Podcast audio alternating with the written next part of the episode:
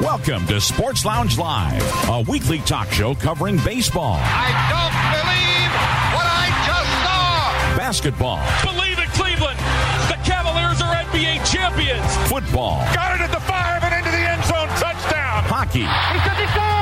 NASCAR. Green flag waves again at the World Center of Racing. Plus the latest sports news, both pro and college. Hear past talk shows on your phone by calling 773-572-3006 or as a podcast on your iPhone, Victor Stream or computer or on your smart speaker. Visit legendoldies.com for links to automatically connect via your computer or iPhone. Call the sports aficionados at area code 646 876 9923 and enter the PIN 287 723 4600, followed by the pound key twice. And now, your hosts Chris Devon, Perry Lester, Sean Platts, Robert Herrick, and Bill Sparks. Well, a very good evening from uh, Naples, Florida. It's very balmy here and 74 degrees. I just got here just a few minutes before airtime, but welcome to the Sports Lounge Live. And what show is it, Chris? Number 127. I'm not going to make that mistake again like last week. And uh, but it's uh, January 19th, 2021. And if we make any mistakes, I know there's going to be some of those going around later on tonight and into tomorrow. Please pardon us because Yeah. you know Yes. we, we'd like a pardon too. Why not? Everybody else may get them. So anyhow, what are we going to do on this show? Well, of course, we're down to the final four in the NFL, so we're going to be talking about that and other news and notes. A lot of coaches were hired and uh, GMs and so forth, and uh, we're going to be talking about that. Uh, we're also going to then uh, talk a little bit about the NBA, big NBA trade, and uh, we will be discussing that. And uh, also, just we've got our NBA standings now. I went in, went through, and did those. Miss A was very helpful with that this morning, so we were able to get the standings. And it's kind of interesting because you know you let them play for about a month and see where everybody is. And there's some teams that are uh, doing much better than expected, and others are not. So we'll we'll talk about that. Then we're going to talk about baseball. Uh, we're going to do some college sports, uh, college football, and uh, Sean has some information about the college basketball, the NCAA March Madness, which will be kind of compressed as everything else in this world is these days with COVID and and so forth. But uh, and then uh, we uh, we got a little hockey. Robert will uh, update us on, and then we have uh, we'll be talking about some uh, sportscaster awards, Sportscaster Hall of Fame uh, that uh, uh, some people are going to get into. And before I uh, turn uh, things over, we go around the panel and have everybody give their little uh, input. Uh, we have our death list, of course. We'll finish with that. And there's only five. but We started the, the day. Well, the biggest one we may not have all the information on, and this is not written here. But the biggest one is Don Sutton. Uh, that just about an hour ago, I guess it came down, or 45 minutes, that he died in his sleep. He's 75 years old. Of course, Hall of Fame pitcher for the, the Braves and the Brewers, and uh, a longtime Brave announcer. Uh, been been with the Braves for many years. In the days with Skip Caray and Pete Van Wieren and John Sterling and all those guys. You know, one of the one of the big uh, Joe Simpson, all the all the guys you saw on TBS doing those games over those years. So Don Sutton, a, a great announcer, great pitcher, and uh, one of the spitballers. They told us back in the day. And I'm sure David USF will have a complete rundown. Right. If if David comes in today, he may do something for us live. If not, uh, we'll get something uh, next week. But we do have some audio about him, so we'll probably start our death segment with that. So you'll want to be uh, tuned for that. We have uh, the other people: Tim Lester, 52 year 52 years old only, fullback for the Rams and the Steelers. Um, Charlie Thomas, 89 years old, uh, former owner of the Houston Rockets and uh, ran a bunch of car dealerships around the country. Ben Hines, 85 years old, a hitting coach for the Dodgers and, uh, and other places in baseball. Jon Arnett, 85 years old, running back for the uh, for USC and the Rams and the Bears, and uh, he's one of the first uh, Ram names I remember uh, back in about the late 50s. And and Tony Ingle, 68 years old, basketball coach for uh, in uh, like NAIA and Division three and so forth. So anyway, for my little uh, thought today, um, I'm I took today off. I'm taking tomorrow off for the inauguration. Um, uh, um, some of the panelists are happy, some are not with the outcome of the election. But one thing I was very happy to see today, finally, after uh, ten months, we on a national level, even for a brief moment, honored the people who died of this virus. Four hundred thousand people. I think that's a step in the right direction. That's the unity we can start to combat this virus, get together, make it not about politics but saving lives and honoring those who we've lost. And I think that that's uh, important that we actually did that today. Okay, Rick, what is your thought on this uh, Tuesday? A uh, couple of quick NFL notes off the top here. Uh, one bad, one good um, observations. I want to go after an, quickly after another team, not like not like I did the Eagles two weeks ago. And if I'm on here long enough, I'll get to every team eventually. But yeah, right. the Detroit Lions, and it, nothing's official yet, but Dan Campbell as the head coach. Come on, that's you know, that's you wonder why teams hang around forever and never even get to the Super Bowl. Mm. There's still candidates out there like Eric Bieniemy, and I don't know what's going on with Eric Bieniemy because he, it's been uh, two he years interviewed, now. And, he interviewed with the Texans yesterday. Yeah, but he's had Yeah, lots of interviews. He just never we'll touch seems on to that get on a our job. NFL segment. Well, We'll the, get into the, the problem Okay, is hold he's on, got. uh, hold, hold on. He- there was Rick, another part to what Rick was going to say. Yes. Okay, go ahead, Rick. No, no. Oh, well, Oh, I thought there was. I thought you Well, were that's it gonna on the Lions. Yeah, Trash but another the, team. You got the, yeah, no, say? not Trent. The, the good thing is, um, Okay. that that fourth down play at the end of the Kansas City Chiefs game. My God, I never thought they'd hike the ball, and when they did, actually throwing the ball with a backup quarterback, that Andy Reid, he's got he's got nerves of steel, man. That that was something. Yeah, it was. Yeah, well, that really was. Okay, Harry, what have you got going today? Oh boy, it's about 30 degrees. There's a gale wind blowing. Luckily, we're not playing football here because the, the kicking game would certainly be affected by 30 plus mile an hour winds today. But uh, nonetheless, we are having tenderloins and potato wedges for supper tonight. So boy, Mm. that's good. And Oh, I'll be over. and uh, All right. no NFL teams to trash this week. So uh, uh, college Okay, basketball we'll- for college basketball for me is kind of depressing this year. Northern Iowa is terrible. Yeah. But uh, Are they? You know, Oh, okay. it happens. Robert? Um, yeah, well, uh, um, first of all, it, uh, we're like in the 40s today, and we have uh, uh, gale winds, and we're supposed to get snow later in the week. So uh, we're going to join Perry's uh, situation here in the next couple of days. Just keep Uh, that on snow the- out there. We don't want it. Yeah.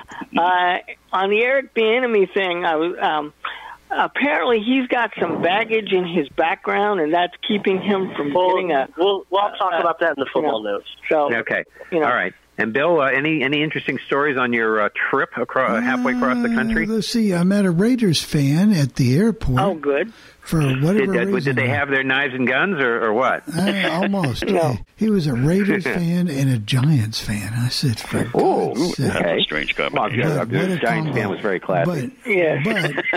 but okay. it was a very All right, Sean, why uneventful uh, set us up here for the uh, rest of the show? All right. Well, first of all, it's like I said here, it's rainy. It was in the it was 70 degrees, and then when I came out of the grocery store, it's down to the 50s. So it was down to the 50s. But luckily, I had a jacket with me. But anyway, yes. First of all, let me give you the poll question, and it's a little different than what I had advertised to some people. By Uh, it's called- acclaim, called we an audible. it. Yes, that's right. We Yeah, we said it's a call an audible. We're going to do that at a later date, but we're going to share our championship week memories. It doesn't have to be with your team. It can be about championships of any, you know, any game. Because hey, as an older fan, I didn't have many, uh, didn't have too many AFC championship memories. So, Steelers, that uh, Buffalo killed bad the was choice. not a championship. Yeah, remember, wasn't Bum going to kick the door in one year and he didn't? Uh, his foot missed or something. Yeah, he was going to kick the door in, but Yeah. anyway, as you, you can call in, download the Zoom app, or dial six four six eight seven six ninety nine twenty three, then do the code two eight seven seven two three forty six hundred. Hit the pound key twice.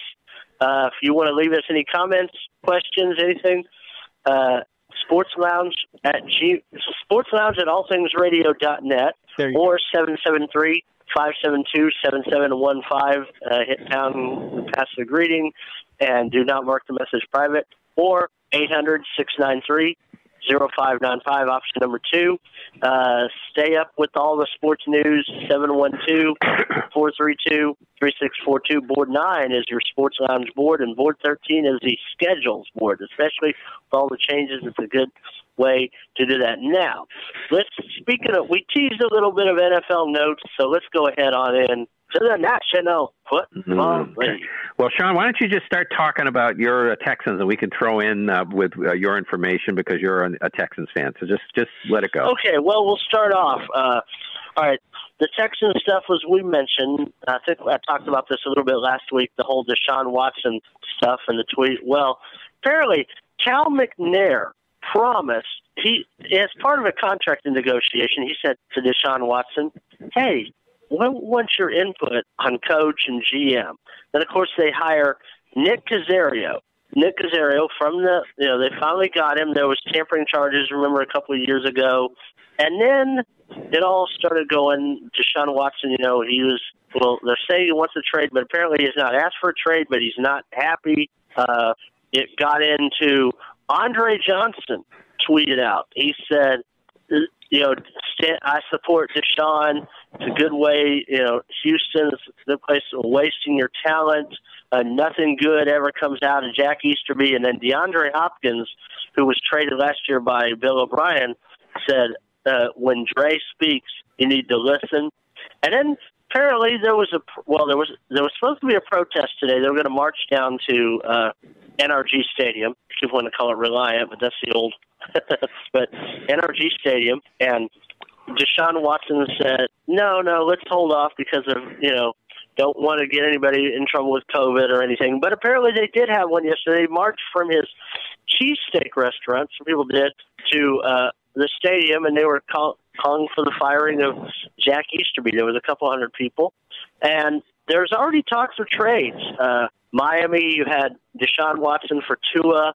Then you know there's talk of the Jets for or uh, Sam Darnold, the number one draft pick this year, a fourth round draft pick this year, a first round draft pick in 22, a first round draft pick in 23, and there's also uh, talk of Jimmy Garoppolo and the 12th pick this year, and a couple of other uh, draft picks throwing in for uh, Deshaun Watson. But if if it does happen, it's the Jets.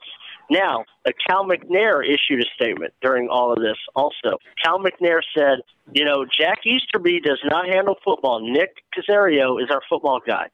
Originally, they were not going to talk to Eric Bieniemy because uh, Jack Easterby felt, well, he had a DWI in his past. Oh well, and the like I said last week on here, the reason with uh, him and DeAndre Hopkins was trading him was because he had babies from two different women. And oh, what a what a crime! What a crime! But Jack Easterby, you know, the chaplain who worked his way right. into the front office, and then, but he's saying I stand behind Jack Easterby, but Deshaun, and he didn't call Deshaun Watson. He just sent him a text going, "Hey, hey, I, I support you." But they did interview Eric Bieniemy yesterday. Of course, uh, notice they can't hire him until after the Chiefs are done with the playoffs. So you know, but, that, but what I don't get, some... I, it seems like you know, it's the it's the old. There was a goofy game that uh, that you play when you're drunk. Rick did this to me one night. It's like you got this thing on your head, like a pillowcase on your head or something. You know, take off. You know, take take something off now. Take something. Off. You forget that the least useful thing you have is the dumb pillowcase on your head if you've been drinking for a while. That kind of thing. And this Easterby, what is his purpose? Uh, Why is he there? Vice President of Operations or something like that. Yeah, but I mean, it's like okay, you know, if he's driving everybody crazy, if he is not with the times as far well, as you know, you're going to deal with people with with flawed pasts if you're going to have run a football team. So what is the point? Okay, I don't know. Bill O'Brien got him in there. Bill O'Brien got him in, and for some reason, Cal McNair liked him because remember, Cal McNair. Unlike these other families, Cal McNair had nothing to do with his dad's team. He just inherited. It wasn't like, I mean, for good or bad, Mark Davis, Dean Spanos, the Rooneys, uh, Stephen Jones, the Maras, yeah, all Maras, the Dallas yeah. people. It, right. it wasn't like any of those. Cal McNair just got it. It's like, oh, I got a football team. I I don't know anything about it, and okay, Jack, well, he should sell the team. He, he sold well, it. Yeah, he should. Yeah. But the, he my, should. my I mean, point is, dad, you if it sounds to me like you get to the point where, and this happens in the, with a scandal in an administration, and you see it all the time. This Easterby is not useful to you. Get rid of him. No, he was a chaplain and a life coach, but he's okay. the executive vice president of. Set yeah. him up to be a chaplain of your other businesses or something. You know, you, you can you can give him a Yeah. golden I mean, parachute, you got- but you, the guy he's not going to get along but- with these players. That's my No, point. the guy, Correct. the guy that brought him in is already gone. Probably going to Alabama. And, Yeah. You know, let him go. I mean, let him Yeah. go on. I mean, Is that yeah, Nick basically what the people in, in Houston, uh, you know, the Oiler fans, I mean, the, the Texan fans are saying that they just get rid of this guy? Oh, uh, Easterby Easterby is not very well liked, and and people didn't know much about him before a year ago. But he's he's a lot of people are even media. John McClain and others are, you know, John McClain writes Houston Chronicle, big NFL uh, writer.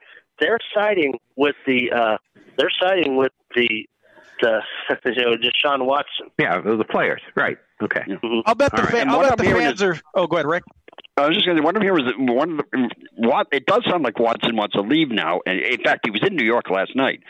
Um, but from what I'm hearing, the, one of the main reasons is that he went through Bill O'Brien. He's going through Easterby now, and now they've hired Nick Caserio, and he's not happy with this tr- tree from the Patriots. He wants he wants no part of that anymore.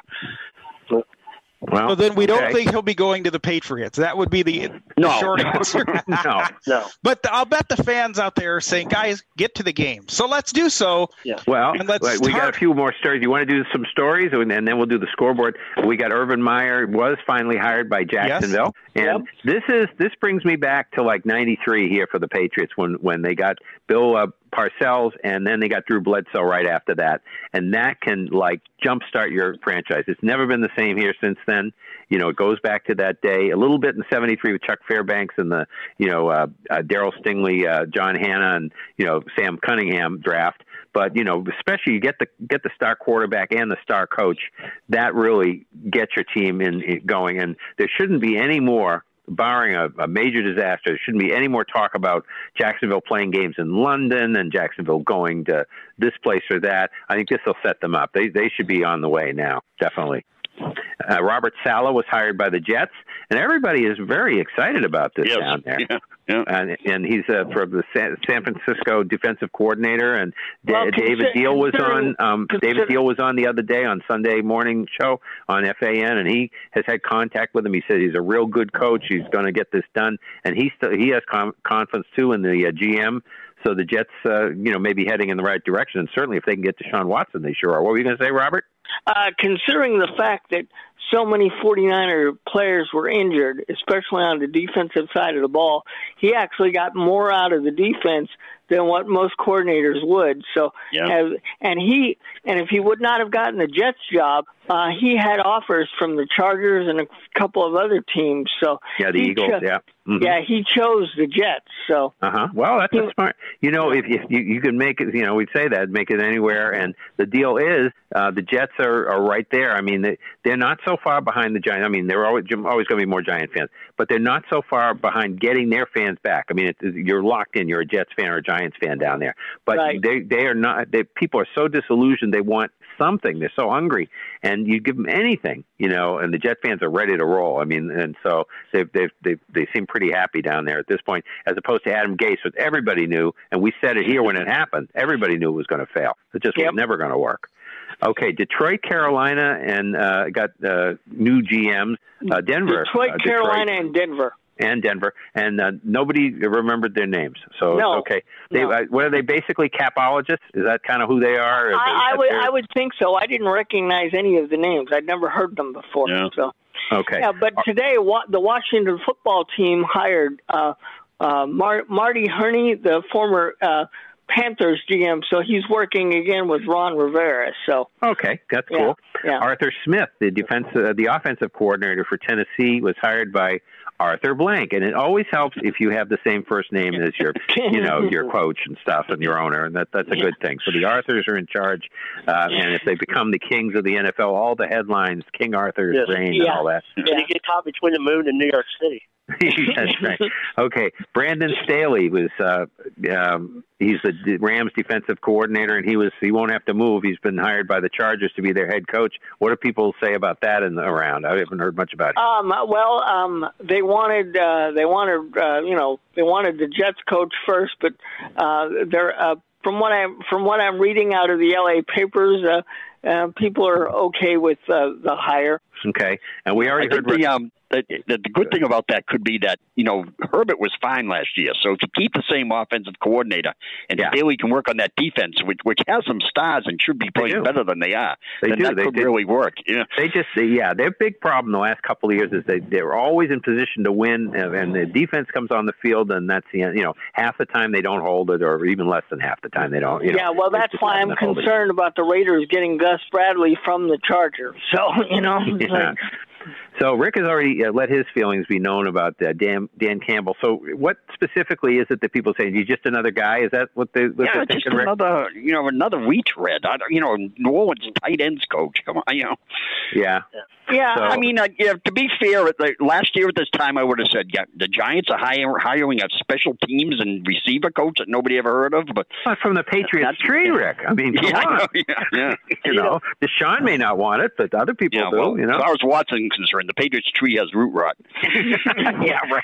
Well, Well, we got, we haven't got anything to trade. Uh, you know, we got no, we got nothing. You know, there's, we got no, no compared to the Jets or the Dolphins or any of these teams.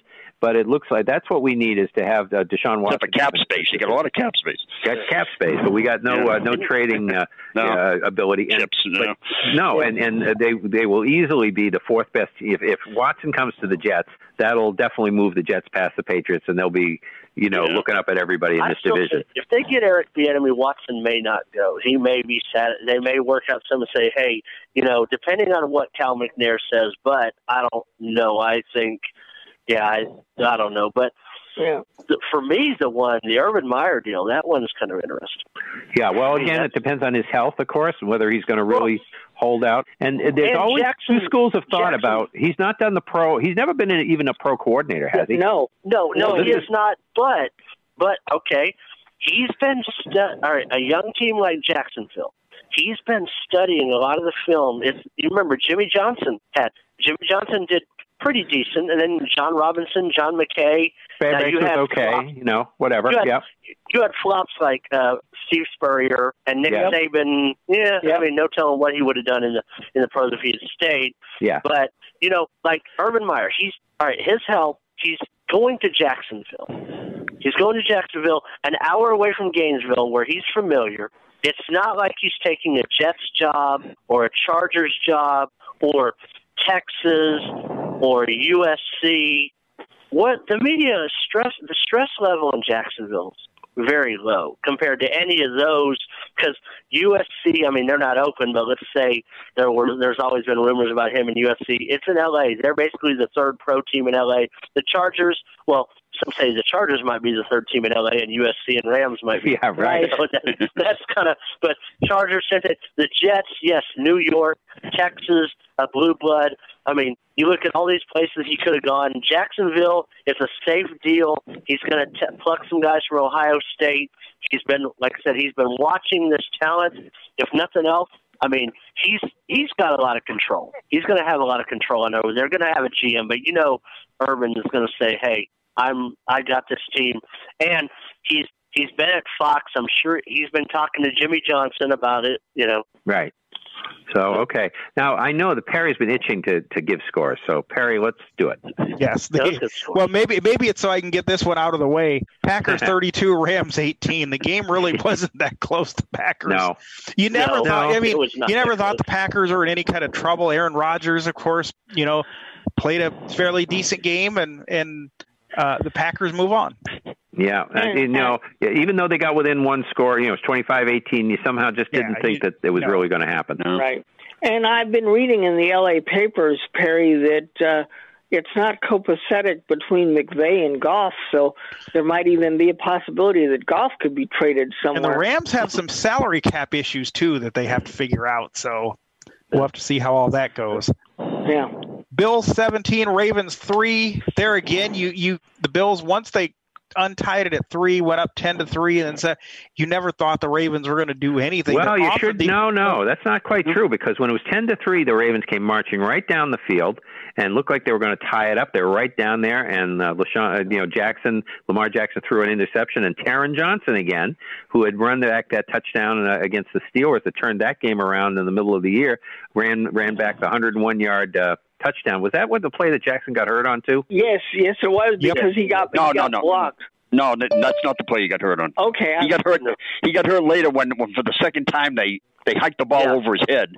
Oh, and he- okay. he, he ran back and got it like the two yard line and just threw it away, and then he got hit and banged Right. his head on the ground. Yeah. But they were saying Yeah, that all right. wasn't a good, and I don't know, you guys saw it or maybe you'd know. They said on on uh, the radio on the Bills and, uh, team, they they said that that was not a good interception. That he read his eyes, and No. you know that Lamar Jackson Yeah, yeah, no, that's it was- what, yeah. yeah, that, that was not good. Yeah, that's But that's all- what they said. game, That's I- what they said on Yeah. Westwood 1 too. yeah. All game, I think the wind was, and neither quarterback looked real good throwing the ball. I think the wind was really affecting. And them. the kickers, had, the kickers had issues all night. Yeah, so. yes, Tucker you missed never see Tucker miss two field No. goals. Yeah. No. Uh, Tyler Huntley came in, but he couldn't really get anything done. So that was it. So Buffalo moves to the championship game for the first time since the 93-94 season. Yes, and they will play the Chiefs, who beat the Rams or uh, the Rams. They beat the Browns, I should say, twenty-two to seventeen. Now this was the best game of the weekend because Yes, it was. the, the Yes, Browns was. gave they gave the Chiefs everything they wanted, and Yep. who knows if Mayfield didn't get hurt. Um, Mahomes. if Mahomes, Mahomes didn't get hurt, you wonder if the game would have been that close. I don't. Know. I don't think it would. I don't know. I don't think it would have. Now, Ch- Ch- Chad Henne did save the. He did hold on. He did hold He him did on. hang on. He did. He held him up, but I think it would have. It would have been more. It would. But you got to give the Browns credit. They were behind 19 to Yeah. 3 and they kept playing as said Hank Stram used to say kept sawing wood and what they did was they kept we uh, and this was the the one this is the first time we heard this back in the 69 uh 70 season, as I always call them, you know, the where the Super Bowl ended with the Chiefs and the Browns. They used to talk. That was the first time you heard the expression "bend and not break." The Browns did that over and over again. The Chiefs would get down there, and they held them to a field goal, held them to a field goal, and you know, Chiefs just were not getting far enough ahead. So that once the Browns did catch fire in the second half, they re- made a real game of it. And yeah, you're probably right about Yeah. Chad Henne, uh, you know, not being, you know, pulling it out. He he got him through, but you know, if he, he has, Yeah. if he has to play Sunday, it's a problem. But I, I don't have any faith in him if he's got to play on No, Sunday. no. Not a full game. No. Apparently, Not- Mahomes is in the per- con- concussion uh, protocol. I always want to say percussion protocol. It's just easier to, and so, anyway, he's in there, and uh, but they, they're thinking Rick Uter. They, they think I he heard that they, practice he tomorrow. He's, he's already passed. I think a couple of the pro. There's like five different things he has to pass, and then and then get um, Yeah. cleared by two doctors. He's Right. already passed a couple of them, and they're thinking he may even practice tomorrow. Yeah. So it, it's sounding good. But on Well, that that- on the Browns game there, I, I think the game turned on that play j- with less than two minutes in the first half when Higgins tried to reach the ball over the the goal Yeah, line and right. they got knocked out and it was a touchback. That Yeah. And by, by that- the way, changed. that should have that should have been called a penalty on the Chiefs. That was an it should have, yeah. That was an illegal hit, and I don't know how the officials missed that. Yeah, it was helmet to helmet, but unfortunately, when you go back to check the the replay on the uh, on the touchback, that's not reviewable. Yeah, Yeah. I know, and uh, that that watch that rule in the competition committee, Rick, uh, get changed after this. You mean the Yeah. touchback one? Yeah, uh, yeah, I you know I've heard a lot of people this week saying it should. I'm not so sure it should be changed, but I, I'm hearing a lot of people saying it should. Yeah, I, I was listening, you know, to the Browns guys, and I don't think that the the side, their sideline reporter really understood what Doug Dieken, who was their color man, was saying because he was saying, "Well, went out of bounds, and why didn't they get the ball back? Well, it didn't go out of bounds. It went in the end zone. That's a different. That's the point that people who want to change it would make. That what's the difference between going in the end zone and going out of bounds anywhere else on the field? Yeah, no, I have a feeling because of the play. Well, yeah, if you've noticed, if anything major has happened in the playoffs, the competition committee has Yeah. uh, has always changed something the following spring. So Yep, they do. Okay, and last game, Perry, It was uh, the Buccaneers thirty, the Saints twenty. turn uh, twenty-one. No, twenty. No, you're right, 30, twenty. Yeah, I got it right 20. here. I said it the wrong thing. Yeah, So and it's four turnovers for the uh, for the Saints. And uh, Pierre may be wanting to comment on this. Uh, three interceptions by uh, uh, thrown by Drew Brees. They got 21 points on that. And Devin White, an LSU uh, guy, came in uh, in his second year. And he recovered a fumble and he intercepted one of the passes. So there you go. Yeah. So, Brees uh, didn't look good in what is probably his last game. yeah, no, I I think Yeah, Brees. he's going to move to the broadcast booth. yeah, I think already Brees got a is going to retire. So Yeah, and uh, it, so it's going to look like the Saints are going to have to rebuild or do do something. Although Taysom Hill, I'm sure, will step in and, and be the hey, a trick play by. Well, he Jason- said he said Jameis Winston was going to be you know you yeah, know, they're going to re-sign Winston, and they're going to have and, Winston. and compete with Hill. Yeah. For, yeah. Okay, Yeah. all right. So that means, But then, you know, it's almost like it almost sounds like a riddle. You know, when is Tom Brady not in the Well- AFC Championship game? When he's in the Na- NFC for the Championship? Championship. So this uh, this is our schedule for this coming week. We got Tampa Bay at Green Bay at 3:05 on Fox. And at 6:40 on, um, we have Buffalo at Kansas City. So we have we've been talking about a lot of this stuff before the show. That's on CBS. uh, and that's on uh, CBS. And uh, the the uh, is the Super Bowl on CBS this year? Yes, it is. Uh, yes, it is. Yeah, because that that tends to be what they do. They give it turns to seems to work out that the last team, you know, that's on on the championship night, if they have a game, if it's not NBC, they Yeah. seem to be yeah, the ones that get the net worth of the Super Bowl. It used to be the opposite. They would give the other team the primetime game, but then they've switched the last four Yeah, well, they alternate, so it maybe just turned out depends on how many how long the contract is. So we've got the same. We got three of the same four teams as we had in the for the first Super Bowl when Buffalo uh, lo- lost to Kansas City in Buffalo, and Green Bay played Dallas that day. The uh, the year before the Ice Bowl in Dallas. And we were just talking about it that the Packers won at 35-31, and the uh, Cowboys were driving down, and Dan Mer- uh, Don Meredith threw an interception and ended that uh, game. But uh, so, and Brady, just some statistics on Brady. He's nine and four in these games, but he's only three and three on the road and five and one at home. But he won his last road game in Kansas City, so uh, you know that's a recent thing for Brady. So, uh, This Buffalo be- has not um, been in the AFC Championship game, and they're four and zero in the AFC Championship games. All the way those ones they went to the Super Bowls, the four that they lost, and their last time in was the 93-94 game, and it's been they're four and zero in AFC Championship games. So Yeah, and of course- the and, they course beat Kansas City. Yeah. Right. Kansas City in that game in '93, Yeah. and the '93 And- season, the '94. yeah, that's right. And, and of course, if Tom Brady manages to beat Aaron Rodgers, which I don't see happening in Green Bay, Tampa Bay would be the first team to ever play a home Super Bowl game. That's right. Yeah. Uh, there was And- close ones. David USF gave us some close ones. He said that the Rose uh, they played in the Rose Bowl between the Rams and the Steelers, and that was not far from the Los Angeles Coliseum That's in the right. 79-80 season. And then uh, Stanford uh, Stadium for the 49ers in 85 against the Dolphins. So, That's correct. and, uh, and let's see. and both both these te- all, both games. This, now you've had rematches where for where all the teams had played each other in the season, but both these both games have t- matchups that were both in the same week, week six. Yeah, where week six. yeah. Buffalo Buffalo beat Kansas City and. Uh, No, No, Kansas City beat Kansas Buffalo. City beat Buffalo. Kansas City beat Buffalo and Tampa Bay beat Green Bay. Yeah. The games at that time were in Buffalo and Tampa Bay. This time Yeah, they're so in they Kansas City. now in the and opposite. Bay. And, uh, Yeah. and if you look at, I don't know, this could be an omen because look at this year, the rematches in the playoffs. Let me see. Uh, of course, New Orleans had swept Tampa Bay in the regular season, and then look what Tampa Bay did. Yep. Cleveland, Pittsburgh, you know, uh, Cleveland, of course, I think they split in the regular season, and then Yeah. Cleveland, uh, Cleveland came out and won that. Then you Yep. know other other matchups, uh, Rams, Seattle. We know what happened there. Seattle had done- won in the regular, and then the Rams came back. And so, I mean, if this is an omen, you never.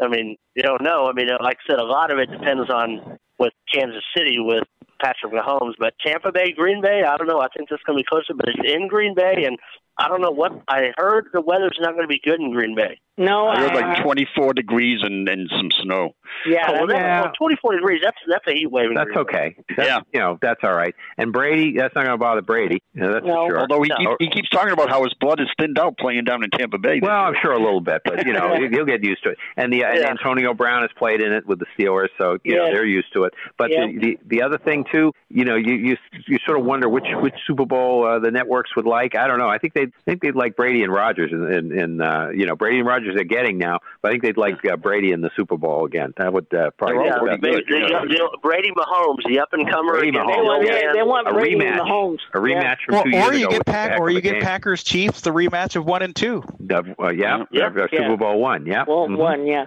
Yeah, one. Okay, all right. So I think that's all. Uh, oh, and Mark Ingram got cut today. And uh, Yeah, Robert, you were saying there's a lot of people uh, figuring some big names are going to be cut pretty quickly because of salary cap issues. Yes, and he's the first on the list. The the Ravens, uh, in their statement, said that they could save five million dollars against next year's salary cap, and um, so it'll be interesting to see whether he is claimed off of waivers or whether he becomes a free agent. So So we got any Yeah, one calls, other- or should we Yeah, do a one- break, or what? Are we? one- Hold one, One other other thing. quick, oh, one wait, wait. thing. yeah. okay, One break, other quick break, football, and, and I Yeah. I can't swear to this because I'm not crazy about the source, but I did hear that the 17th game next year is that what this source said was that they, it was going to be a game against a team in the opposite conference in the same, you know, like if you finish second, it's going to be another second place team, and it's going Yeah. to rotate divisions That's each year. heard. Yeah, I've heard that also. That's cool. It'll, yeah, it'll alternate on a four-year schedule. So, like the second place, the first place teams in the East would play each other one year. Then the East, then the NFC East would go over and play the NFC South. But it'll be a different conference than next you, yeah, because there's a be on rotation four-year thing. rotation. You're like, Yeah. okay, for example, the the, uh, the Patriots, I think next year are playing the NFC um, South, so it would South, be yeah. a, a So third there'd place one of the other three. of Yeah. the other three. Yeah, Yeah. yeah, Yeah, okay, for the other got it. three. Well, Rick and I will have it all worked into our scheduling formula. We have we know this by heart, we'll be able to figure it out once they Yeah. tell us what they're doing. Well, One one, thing, thing one thing that we have worked into our schedule formula, and we are way late. So let's take our break, and we'll come back. Okay. Hamilton was adopted from a rescue in 2008. He really likes to be around people. I get out my mat and I'm doing a downward dog and he's underneath. He's quite the pug about town. He gets invited to a lot of parties. He knows he's a pretty big deal. Look at this little face. I, you not love him? Hamilton the Pug, Instagram star, and Shelter Pet. Amazing adoption stories start in shelters. Visit theshelterpetproject.org to find a pet near you. Brought to you by Maddie's Fund, the Humane Society of the United States, and the Ad Council. You make sure his toys don't have any sharp edges. You taught her what to do when the smoke alarm goes off. You do so much to keep your child safe. But are you using the right car seat for your child? Car crashes are a leading killer of children ages 1 to 13. Protect your child's future at every stage of life. For information on the right seat for your child, visit safercar.gov slash the right seat. A message from the National Highway Traffic Safety Administration and the Ad Council. So you see, son, good manners are important. Should I go through it again? Yes. Yes, please. Yes, please. Exactly. Always say please, thank you, you're welcome, and excuse me. Sit up straight, hold doors open, don't speak with your mouth full, keep your elbows off the table. Share your things, play nice, and generally treat others the way you'd like to be treated. Got it? Got it. And stop picking your nose. Most parenting is hard to do in just two minutes. But two minutes twice a day making sure they brush their teeth is easier, and it could help save them from a lifetime of tooth pain. Visit 2min2x.org to find out more. A message from the Partnership for Healthy Mouths, Healthy Lives, and the Ad Council. I'm a retired school psychologist, and helping people was my thing. After my stroke, when Meals on Wheels started, I was on the other end of the stick, so to speak. My name is Julius Gaines, creative writer, poet, photographer. One in six seniors faces the threat of hunger, and millions more live in isolation. Drop off a hot meal and say a quick hello. Volunteer for Meals on Wheels by donating your lunch break at americaletsdolunch.org. This message brought to you by Meals on Wheels America and the Ad Council. We're back. Okay. So, so I guess we're going on to the NBA, and we have the NBA standings for you, and then we'll talk a little uh, little basketball too. And uh, Miss A was very helpful. Anybody who has that, you can ask for your team's record, and she'll tell you what position they're in in the conference. She actually gets that that it's by conference, and she does the hockey very well too, and will tell you where you are in your division, which is what you want to know about hockey because that's how that's going to work. So this is good, and we're we'll wait a couple three more weeks before we do hockey. Let them let them play up for a month or so, and then we'll start doing hockey too. But uh, we will do the NBA right now, and the Celtics are in first place in the East with an eight and four record. Milwaukee second at nine and five. Philadelphia third at nine and five. And and she Miss A determines the ties. I don't know. She said the second and third. Uh, you know whatever. Uh, however she uh, arrives at that, that's mystical. We're not going to worry about it. Indiana in fourth place at eight and five, doing pretty well. Brooklyn at nine and six in fifth. The Knicks seven and eight in sixth place, still in a playoff spot right now. Cleveland six and seven, number seven. Atlanta would have the last playoff spot right now, six and seven. Then we go down to Orlando, six and eight. Charlotte six and eight. The Bulls are eleventh at six and eight. They were all six and eight, but she said they were eleventh. Miami off to a slow start at five and seven in twelfth place. Toronto five and eight, thirteenth place. Well, they're kind of a team without a home playing in Tampa. Washington at three and eight, and the sad sack Detroit Pistons are three and ten. And of course, Washington's got other issues because they've got a big uh, bunch of COVID uh, people. What have they got? Seven people on their team with the virus. Yeah, and uh, they've already had some games postponed, and there there may be more in their future. So. They're heading towards the uh, Florida Marlins, the Miami Marlins Award. It's the, Yeah. it, you know, Miami slash St. Louis Cardinals Award. I think Right. we give them. We would call it that. Mm-hmm. In the West, we have the Lakers at 11 and 4, the Clippers at 10 and 4. So the LA team's off to a good start. Utah at 9 and 4, Phoenix at 7 and 5. Remember, they're carrying over their pretty good uh, play in the bubble, and they're in the fourth spot right now. Of course, this is all very subject to change. Everybody's very close together, so Yes. next week could be all different. San Antonio, Sean's team at eight and six, they're in fifth. Portland at eight and six and six. Golden State hanging in there at seven and six for Robert. Uh, Memphis at seven and six, and they're the last playoff team. Then we go to Oklahoma City at six and six. Dallas six and seven, Denver six and seven, New Orleans five and seven, uh, Sacramento five and nine, and thirteenth place. Place Houston, of course, they're on the rebuild, and we'll talk about that in a minute. Four and eight, and Minnesota three and nine in last place. No matter what happens, they seem to end up in last place. Now, re- Yep. now remember, Chris, this year in the NBA, uh, seven, eight, nine, and ten are going to have a play-in tournament. So actually, um, so the, uh, the it's the top ten spots in each conference, and the last four have to play each other to get the final two spots. So they're going to, and one game, uh, so that one and uh, seven and ten and eight and nine will play, and then in one game. Uh, and uh, yeah, so I don't know. How, I don't know if it'll be a best. oh no, it'll be a round robin because you're going to a one, robin. two teams get in, Yeah, so it'll be a yeah. round robin. Okay. So, yeah. so it'll be Yeah, similar to what the NHL did last summer when the one through fours and how they set up. Well, and it's similar to what the guys. NBA did with the eight nine. You know that little where where nine one two. Then they got in where you know, but if eight. Yeah, but it was only between one, eight and nine, so this is more Right. like the hockey, which was which had four teams in it. Yeah. Right. The top four teams So, and- East and West played. and that's only for that for as far as I know, that's only for this year. Right. Uh, but if they but get the- 72 game se- schedule instead of 80. But if they if they get good TV ratings out of it, it may be something they do And more. the in NBA's future. ratings have been up this year. They've been up. Yeah. And Yeah, well. they've been up even from the bubble. And I can already tell you, I just just going over the standings there, I can tell you how they're figuring out some of the some of the uh, tiebreakers because like San Antonio beat Portland yesterday. I Yeah. mean, they blew Yeah. them out. Right. I'm going to tell you, this is a rebuilding team. But for a rebuilding team, they're they're leaving Becky Hammon up for for Yeah, good well, shape we in a year or two. When uh, we play we play you tomorrow night, Sean. So uh, that'll be Well, we got the schedule just for tonight. What we're going to do is, you know, we, we know a lot of people listen on the podcast, but there's people who listen live. So we'll give you the schedule for that night, like we used to on the Sundays too. Right. We used to have some results for you, but we'll give you. But there's only two games as usual. Day after Martin Luther King Day, which wasn't the busiest Martin Luther King Day I ever saw, but it was fairly busy. But uh, we've only got two games tonight, and they're all in the West. New Orleans at Utah at 9 p.m. and Oklahoma City at Denver at 9 p.m. So that's the. Uh, the NBA, but we had uh, the James Harden trade dominated all the news in the NBA, I guess, this week as far as off the court. So, um, uh, Sean, why don't you start talking about that since it involves Okay, well, basically it was a four. It was a four-team trade, and I don't have all the play. It was a lot of draft picks involved. Let's just Yeah. say a four-team trade. So between Houston, Indiana, Cleveland, and Brooklyn. All in all, it was uh, bas- the basics of it. James Harden went to Brooklyn. Brooklyn sent four draft picks to Houston. Uh, they sent uh, Jarrett Allen to Cleveland from Brooklyn. Uh, Cleveland had sent Caris LeVert to Indiana, but then that got pulled because Caris LeVert had a spot on his knee on the physical. So No, now on his kidney. Brooklyn had. Yeah, he had a mass kid- on his kidney. kidney, I mean. He had a mass on his kidney, not knee. I want to say knee. I'm thinking. Well, that's the end of But no. kidney. Yeah. Yeah, it is anyway. a kidney, but yeah, but no. T- uh, Brooklyn had to send Indiana two point six million. Cleveland had to send them a draft pick. I think a second, Second round draft- draft pick. second rounder, round, yeah. I forget what Indiana had sent to New York.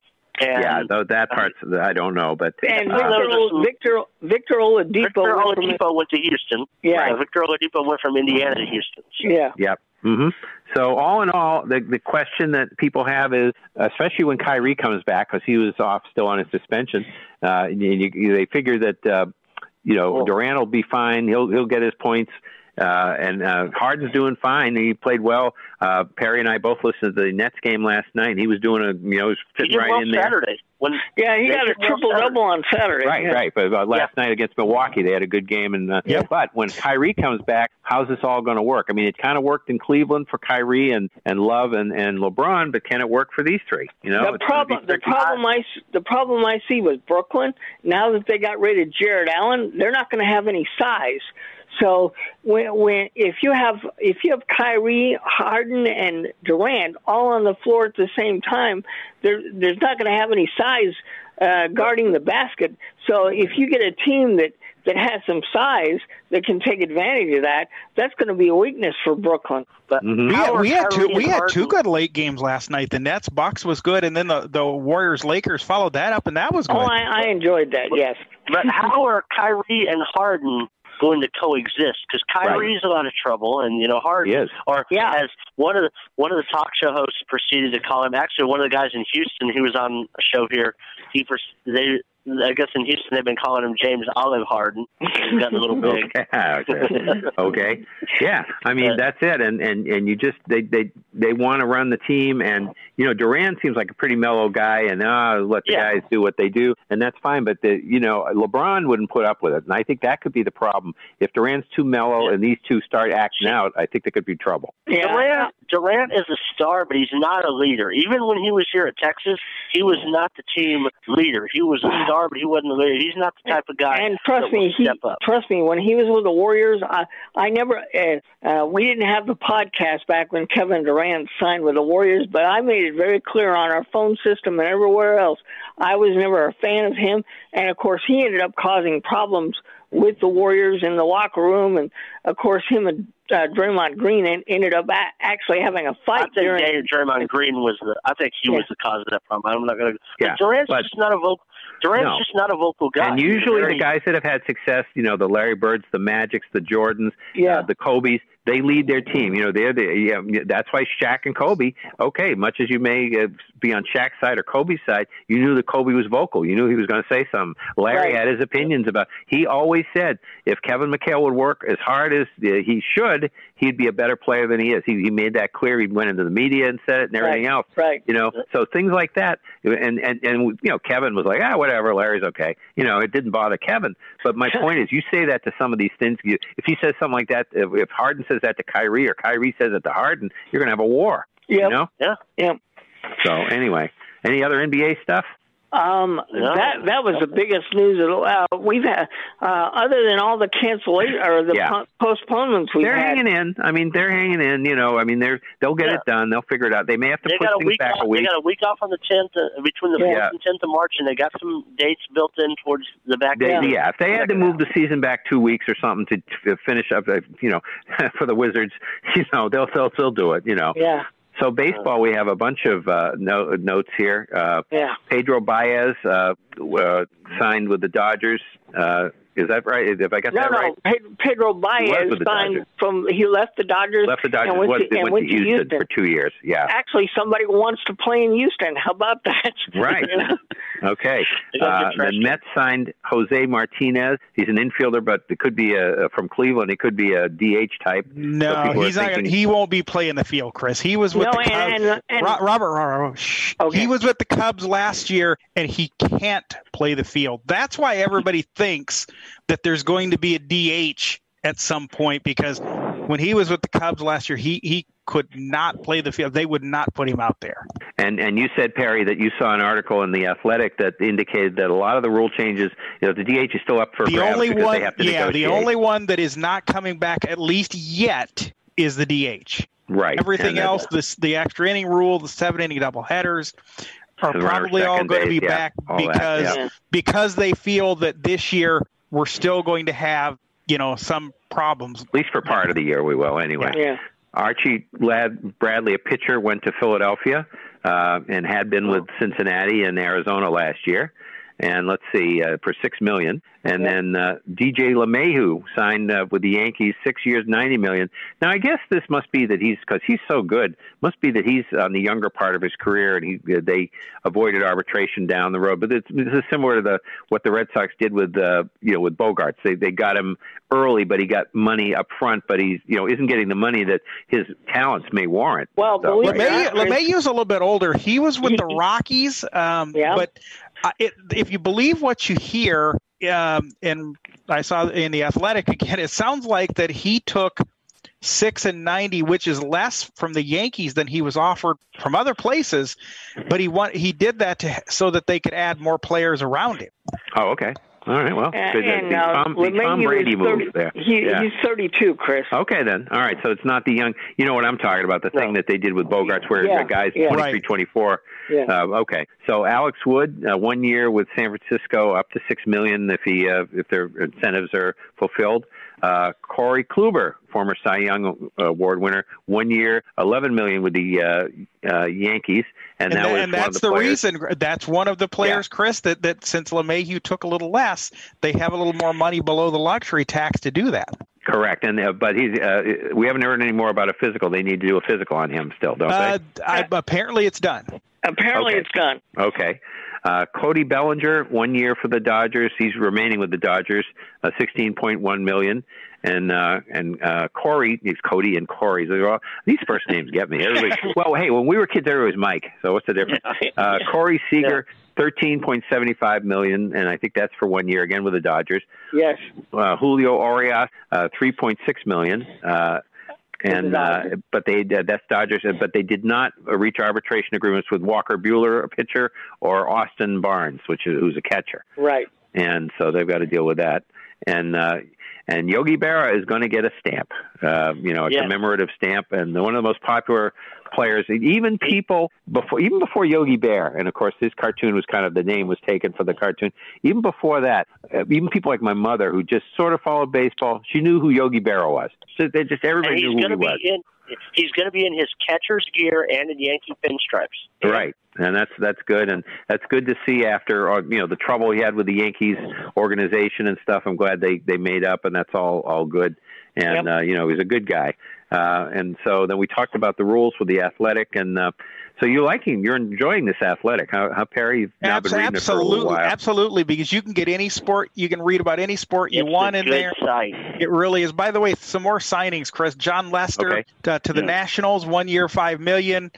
Uh, Tyler Chatwood to the Blue Jays, one year, three million. And this just happened literally two minutes before we went to air tonight. Kirby Yates, a deal with the Blue Jays, but uh, since I'm over here, instead of over, you know, doing things on the phone, I don't know what the terms of the deal are. And Okay. of course, uh, yesterday the Pirates, Padres, and Mets teamed up on a three-team deal.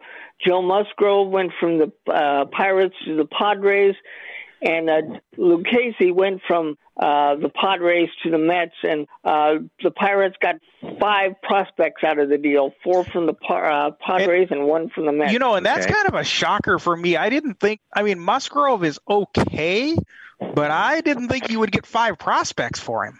no, I, I didn't think so either. I thought he was an average pitcher, Perry. That's what I you would say, average. Yeah, Yes. yeah. Padres may have this division sewed up this year. Well, I don't Oh, know. the I Dodgers that- aren't going away anytime I think soon. I think the Dodgers will have something to say about that. Yeah, no, no, no. Martin Perez re-signed for the Red Sox. Talk about a journeyman.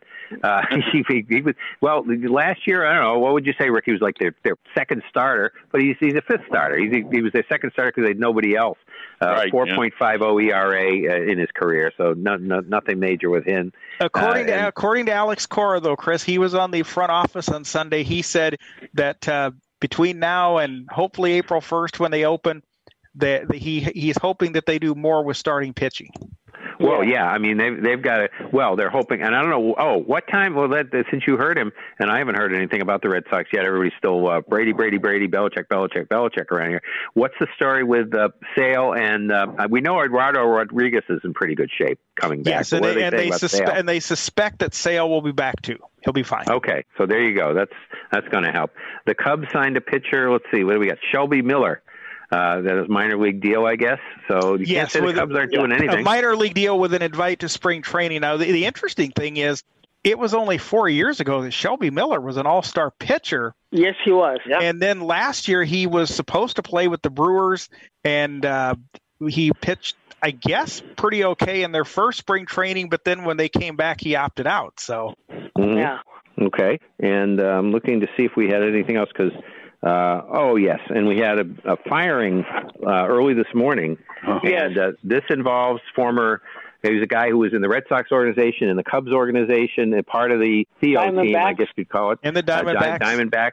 Uh, Jared Porter, who was the general manager temporarily for the Mets, apparently had sent some inappropriate text messages to a Chicago Explicit reporter. text message to a female reporter. Yes, Right, We don't, know, we don't know who the female reporter is. We don't but- know. Yeah, uh, all all I all I found out from listening to the fan this morning, uh, she was a foreign uh, foreign reporter, worked for uh, out of the country outlet, and uh, I, I guess they, the pictures were pretty uh, obscene, and and uh, Jeff Passan is the one that broke that story last night, and of course Steve Cohen was livid when he uh, posted about it on Twitter this morning.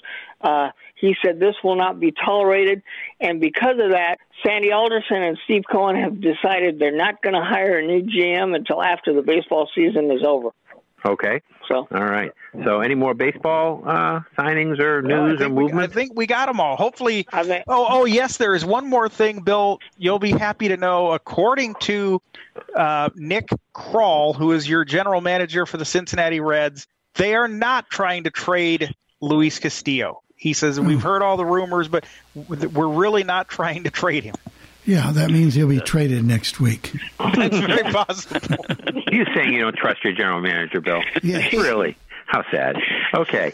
So we had a we can get into the college arena with one college football story. Tennessee fired uh, Jeremy Pruitt, and uh, they said they fired him with cause. They they think I guess there was some in, uh, what I heard later in the day some NCAA uh, potential violations. or Yes, that's what they're that's what they're claiming. Yeah, anyway. there's some minor violations, but also there's a thing going that well, there were rumors that the Alabama defensive coordinator was going to come here to Texas, but it looks like it's, he's not.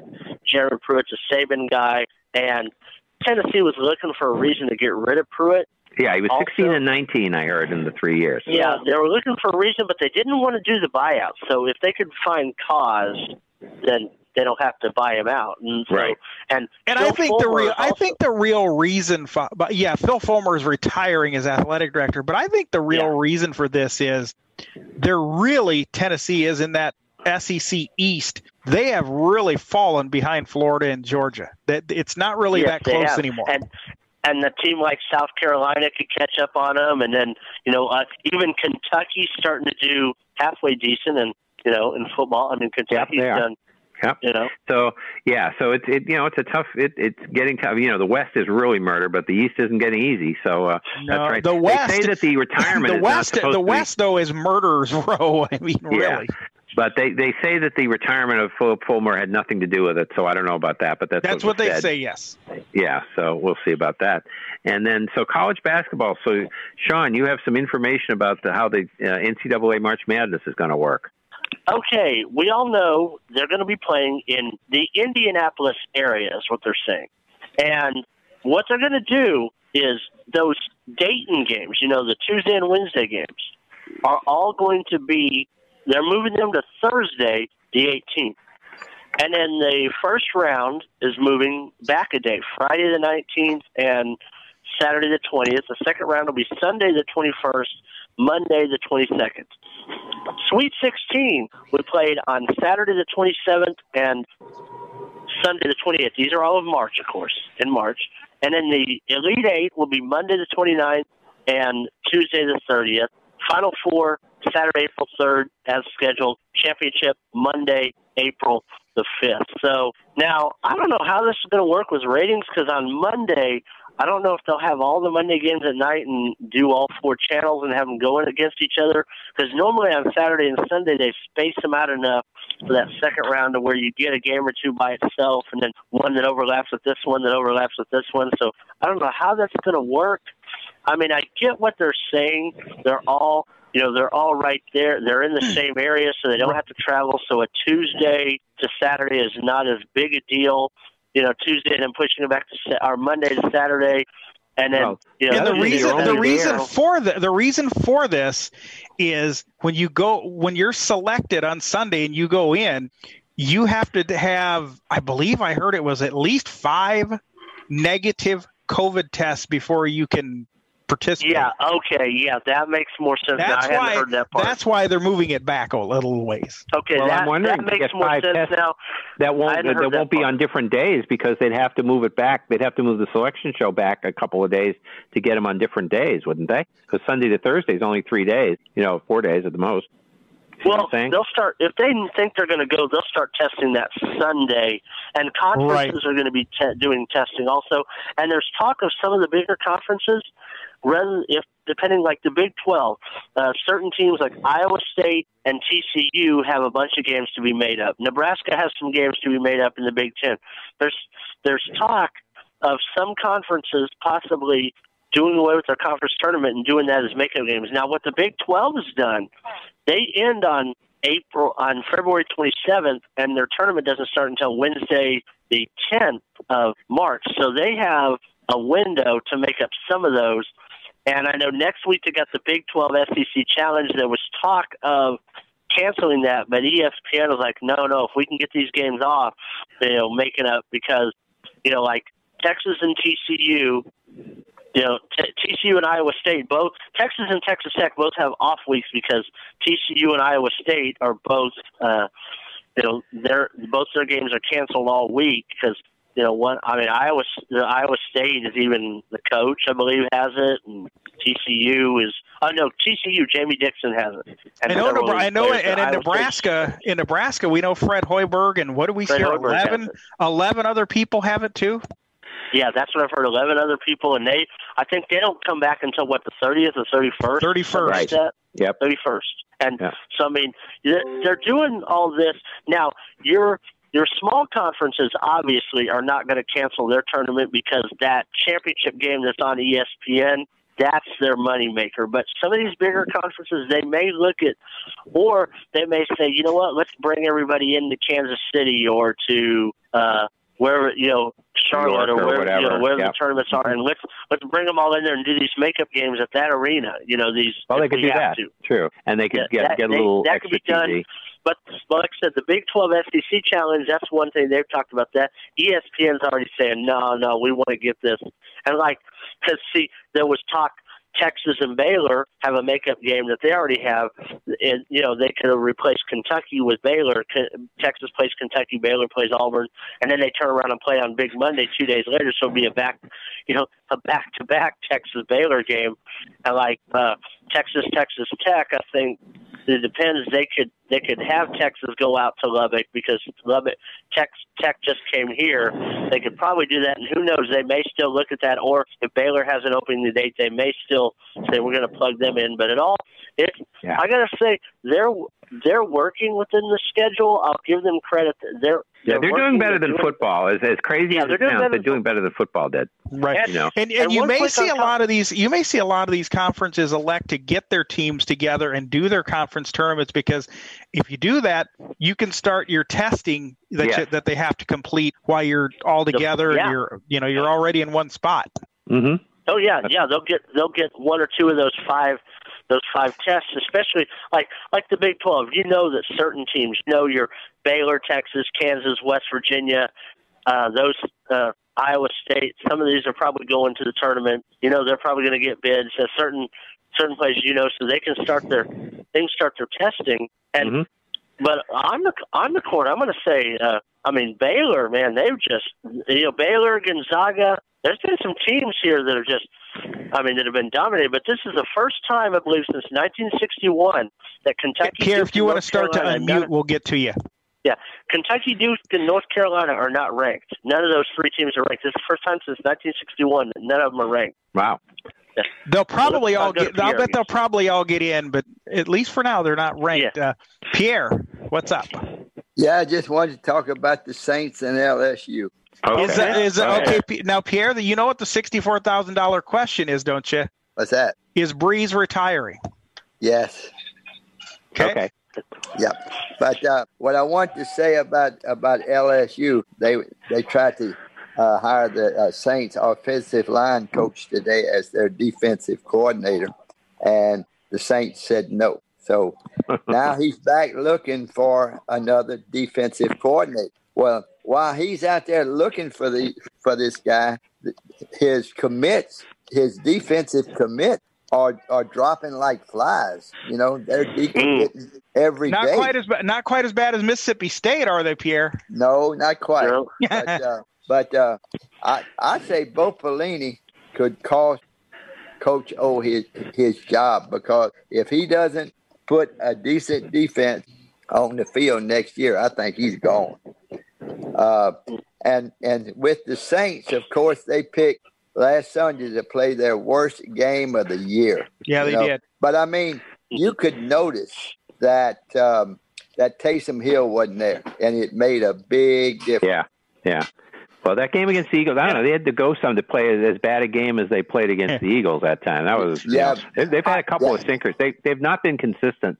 Uh, the Packers have been more consistent than the Saints. The Bucs and the Saints have been a lot more consistent. If you look at the NFC, the Saints have been up and down a lot more than the Packers. The Packers have really pretty much took the lead in the NFC, and uh, you know have been the best team uh, week in week out. And even though they've had their little hiccups, and then one of them was at Tampa Bay, um, they've been pretty pretty consistent through the year. I thought one. I thought one thing, Pierre, that was pretty cool though. After the game, I mean, the game was what the game was. That was pretty cool though, with with Brady and Brees on the field, and then Tom throwing a a ball to, to Drew's kid. That that that was classy. Yeah, Cool. it was. Cool. But all uh, these quarterbacks, these top quarterbacks, you know, Manning and Brady and them, they all seem to be uh, pretty good friends. And that's, that's, You know, they, they But do a lot know, of things you- together. but you just you just can't win when you throw three interceptions and, and one fumble. And if you notice, all three interceptions and the fumble wasn't on the uh, other end of the field. They were all on that side of the fifty, so they didn't have to drive anywhere to score. Nope. Yeah, Nope, but no, right. you could you could tell that they did miss Taysom Hill because he he's a big part of that team. Right. And, and And LSU, now- the first baseball poll came out. LSU's number twelve. Number twelve. Where's Ole Okay. Miss, Where's Ole Miss then, Sean? I think we're number four. Okay. Wow. Oh, Th- now, wow. Four, now there, there, you don't have the know, whole there, there again, Pierre. The SEC in baseball, the East and West, that's murderers row in baseball, both sides. Oh, yeah, exactly. Okay. All right. Okay. So, Robert, uh, I think that's probably it for college basketball, right? Well, Robert, one you- quick. Uh, no, let me give a quick college baseball thing real quickly. It's not much. Uh, the uh, different conferences are talking about what they're going to do. Big Ten looks like they're only going to do conference games. Uh, ACC and Pac-12 both toyed with doing four-game series, you know, to kind of cut down because you have those midweek games, which some of those midweek games are pretty good matchups, like an They are. LSU Tulane or Texas Rice or USC Cal State Ole, Ole Miss, Ole Miss But- Louisville have played some good midweek games too. and and and Southern Miss will play with the other two in midweek games. The other two Mississippi, but the ACC and Pac-12 said no.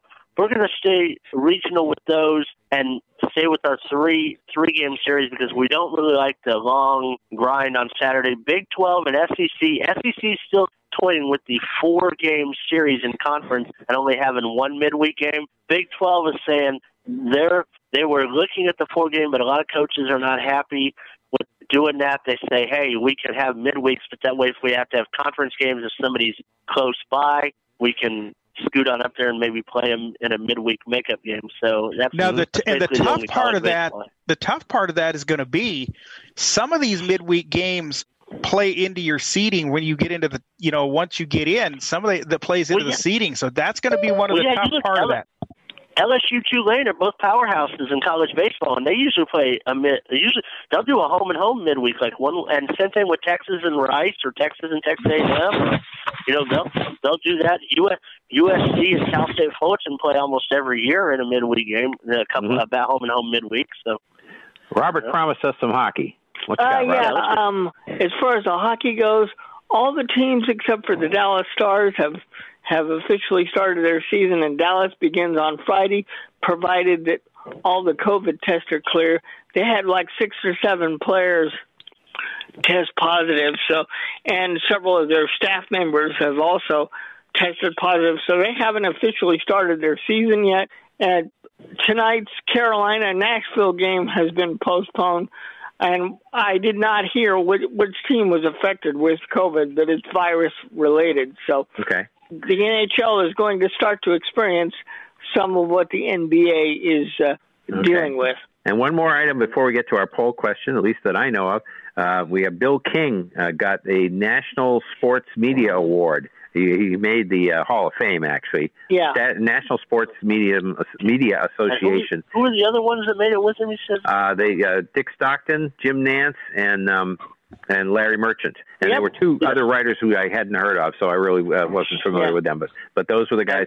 Now King was one of the best all around announcers ever in in any city. He did uh, the. Warriors. Uh, started with the Warriors in '62 through '83.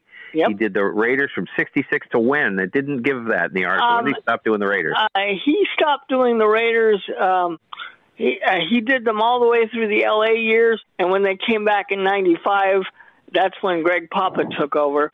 Okay, so Papa- 66 through 94 then. So 29 Right. years with the Raiders. Right. Uh, uh, 21 years or 22 years with the with the Warriors, and then the A's 81 until uh, 2005 when he died. That's So- and, correct. And he was a, he was great. Uh, you know, he really did a good job. And uh, you know, I mean, obviously, I think people are pretty familiar with uh, Jim Nantz. He's done a quality quality work with golf and football, and you know, uh, all And that. college Dick Stock- basketball. college basketball, and Dick Stockton, of course, with basketball, baseball, and football. Everybody's uh, familiar with his Carlton Fisk call on the home Yep. run on TV with Ned Martin on the radio, and uh, Larry Merchant, of course, all, all the fight stuff he he did, uh, and you know all the uh, yeah, and he was also a very good writer back in the day with the Philadelphia Inquirer, and he, Right.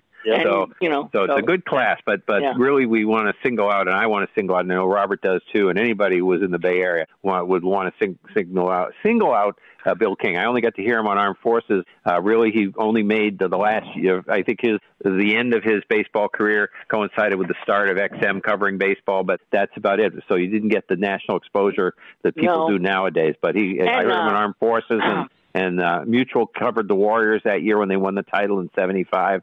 Got yeah, to hear I, basketball. I then. actually, I actually um, got. Uh, I corresponded with uh, Bill King when I was in school because uh, we all had to do a school project for, and we all had to write letters to big people. And I ended up, I taped a letter to the entire Warriors team. I sent them a, a cassette tape, and and uh, you know. Uh, went went over my school pro- and Bill King is the one that actually uh, Bill King and Rick Barry they went through the locker room and each one of the players put their comments on and and uh, Bill Bill King did a whole nice uh, thing for my school report so uh, I got good grades on that and everybody I was going to say, what did he get? Did did he get an A or did you get the A? I was, I it felt like he did a lot I- more work. Yeah, I got I got the A plus actually, and Okay. uh, because I had the best report in the class, and I and when I told people what I did, they're like, "Oh, you're not going to get no reply." I sure enough, I did, and they sent me a whole bunch of Warrior stuff. Uh, you know, When uh, you got when you got that A plus, did you tell the teacher that the twenties in the mail? Yeah, yeah, I did. Well, I got did. to interview Dick. So wait, wait, while we're at it, just for a second, I got to interview Dick Stockton. I did a, uh, a, a sportscaster thing. One of my teachers, this guy Dick Mallory, helped me uh, go through, and I talked to a whole bunch of people: Ned Martin, Don Gillis, Guy Mainella, Steve Fredericks. But I got Dick Stockton, and uh, he was very nice, and uh, you know, did a nice interview with me. So he was a good guy too. So Yep. Anyway, there you go. And Chris, and Chris, you also got to talk to Lon Simmons. I did. I did. Yeah. We'll we'll tell that story again sometime when we, I got if we do a celebrity. Oh, no. Yeah. okay. So, All right. all right. So Uh, one- now we have our one poll quick- question. Before we get the poll, one quick on the poll. Before we get to the poll question, just a couple more. Uh, Tom Rinaldi already. I didn't realize he was starting this quickly at Fox, but he is already with them. And he Yes, doing he- sideline and he did sideline reporting uh, And- during the yeah. And I got to give Westwood One some props this last weekend. And this is kind of neat what they're doing. They're looking back at playoff memories.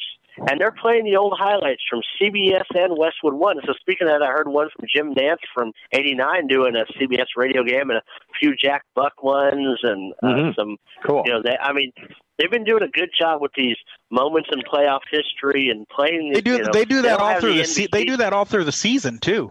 Yeah, they Yeah. do for the season, but they've re- they've I mean they, uh, some of them that they've put in this year for the playoffs have been really good. They don't have I don't think they have the NBC radio stuff, but they got all the CBS and Westwood One, all those. But you know, and of course, for anybody who cares, Aaron Rodgers is going to host Jeopardy for two weeks in March. So Oh, yeah. Okay. All There right. you. So your Now, poll poll- question. All right, poll question. Let's go to everybody's championship week memories, and not necessarily of your team, but of any team. So call in, download the Zoom app, or 646 876 9923, and then 287 723 4600 hits pound key twice, uh, star 9, raise your hand. When we call in, your star 6 will unmute you. So there we go. Okay, so I'll start off.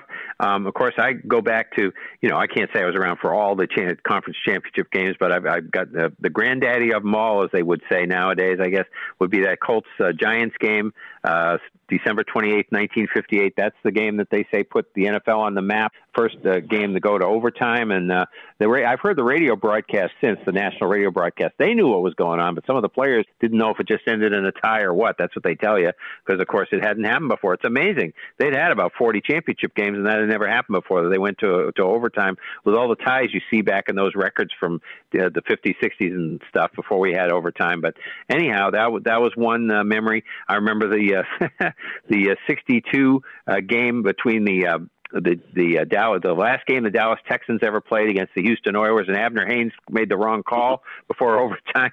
Rick laughing. He remembers and uh, you know he, he said uh, he basically gave them the ball and uh, they they survived it and went got into the next quarter and then uh, Dallas did win uh, one of the few teams in history to move as champions from one place to another but they were not doing as well as the Cowboys were attendance wise so they went off to Kansas City and of course they'll be in their game. Uh, let's see some other games of course the 86, uh, 85, 86 Patriots squished the fish uh, when they had lost all those games to the to the Dolphins down there for years and years and years. They hadn't won a game in the Orange Bowl since 1966, and a game of a road game against Miami since '69. And of course, they're in the division. So this is many, many years and all kinds of crazy losses, including the John Lennon uh, night, you know, with the with the shooting uh, that we all that we talked about a few weeks ago. Well, they they came out and wiped out the Dolphins pretty good and went on to their first Super Bowl. Uh, I was talking to the guys earlier about uh, 2008 and 2012. Those games were played in. That I've, I've about the Patriots and Giants uh, in playoff games. I said I've been a Patriots fan and uh, been a Giants fan too. In 08, the Patriots beat the Chargers. Poor Drew, uh, uh, you know, Philip Rivers was injured, and the Patriots managed to hang on. They they really didn't play very well.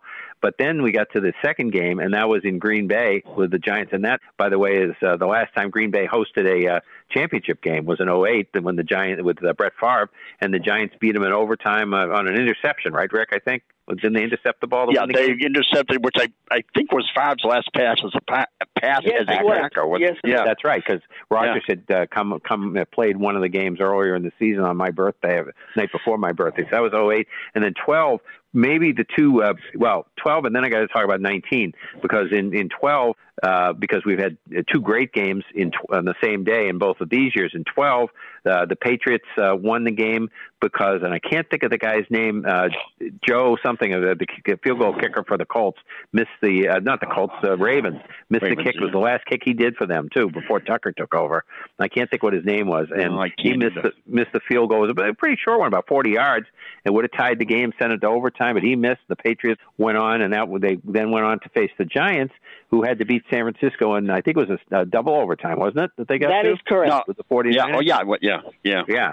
And then in 19, we had the game that Pierre maybe is going to talk about when the in the first game the the Saints and the Rams met and uh, Perry might bring this up too where the Rams Yep. won in New Orleans on that uh, you know call where they said there should have been pass interference and that was not called and then the other game later on that day and that was a very close game went into overtime the next game went into overtime too so that was the only two that go into overtime uh, on the same day. And the Patriots uh, got out to a good lead against the Chiefs. Chiefs came back, got uh, tied it up. Patriots got the ball, you know, took the ball. They knew what to do when the overtime started. They took the ball and they never gave it up. They went in for a touchdown, which uh, in the overtime rules that was the end of it. So Yep. uh, th- those are my uh, quite a lot of memories. But I've been around a long time, so that's what happened.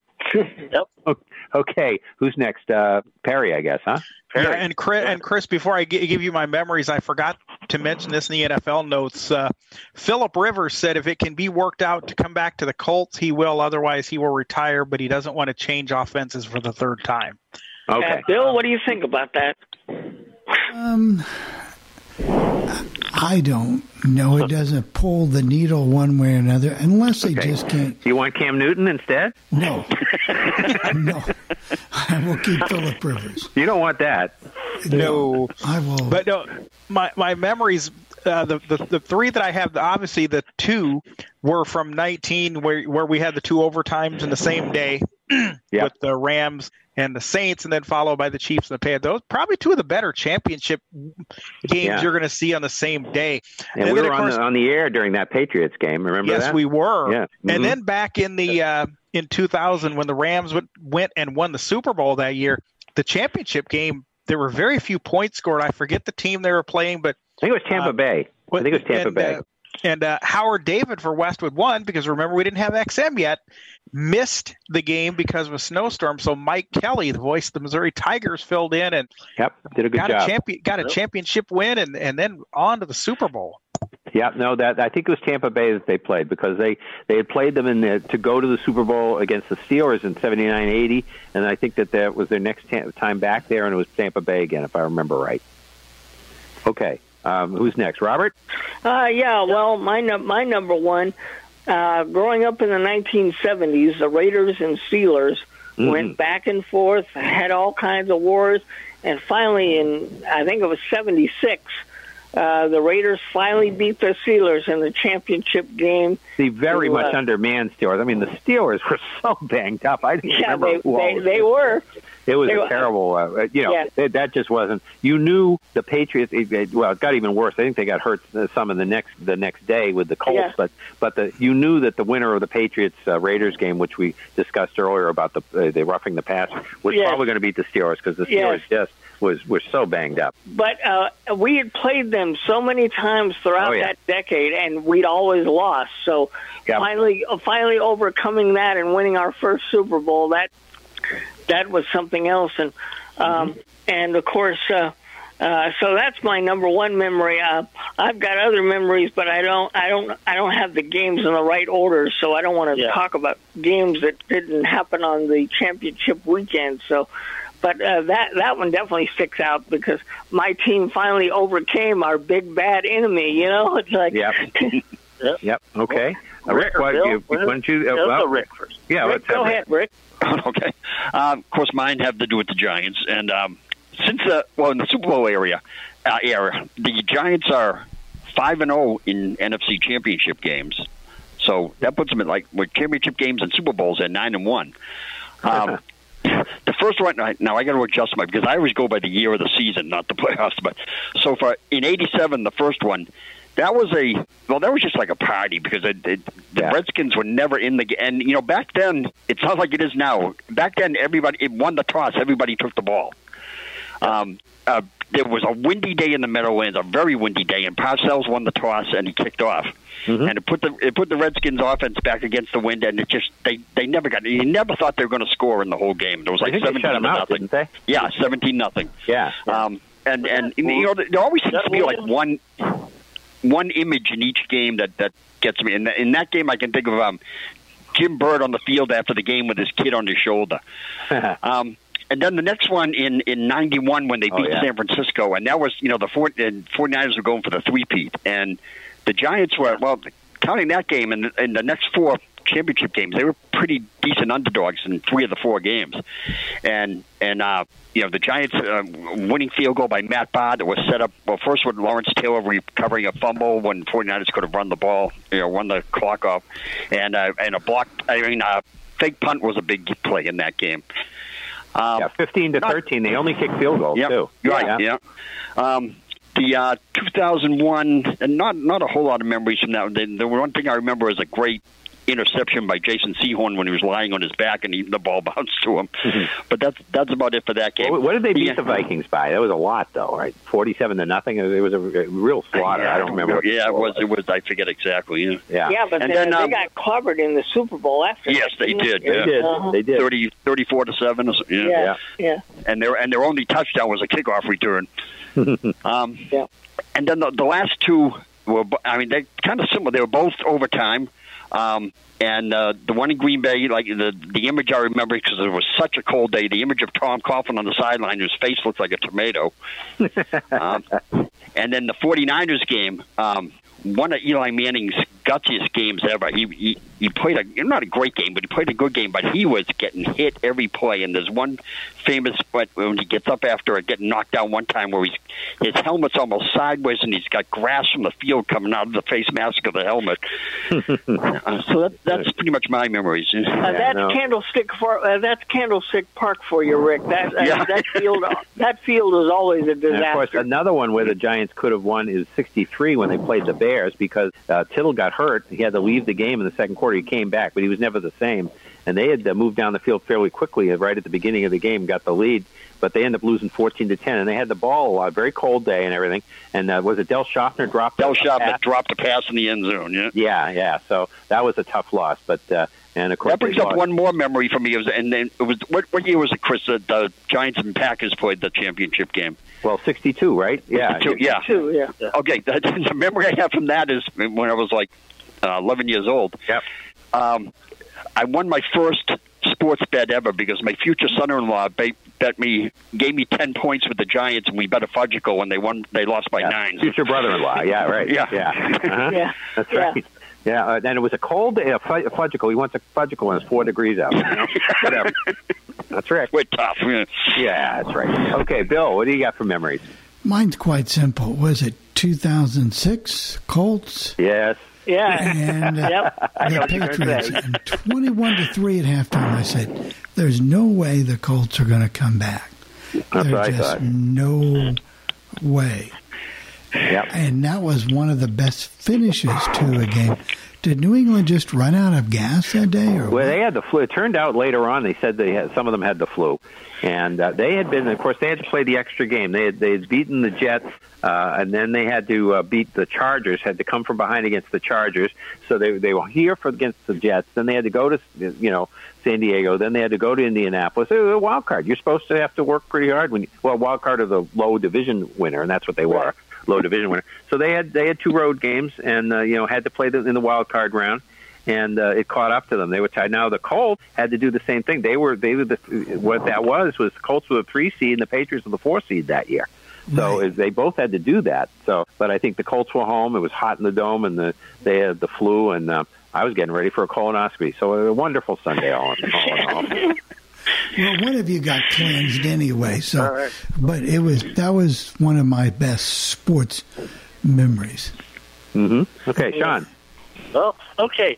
A couple stand out for me. Of course, don't have any with the Oilers or Texans, really. so, but I think the the one that I, I really remember because I was nine years old, so I was really starting to get into it.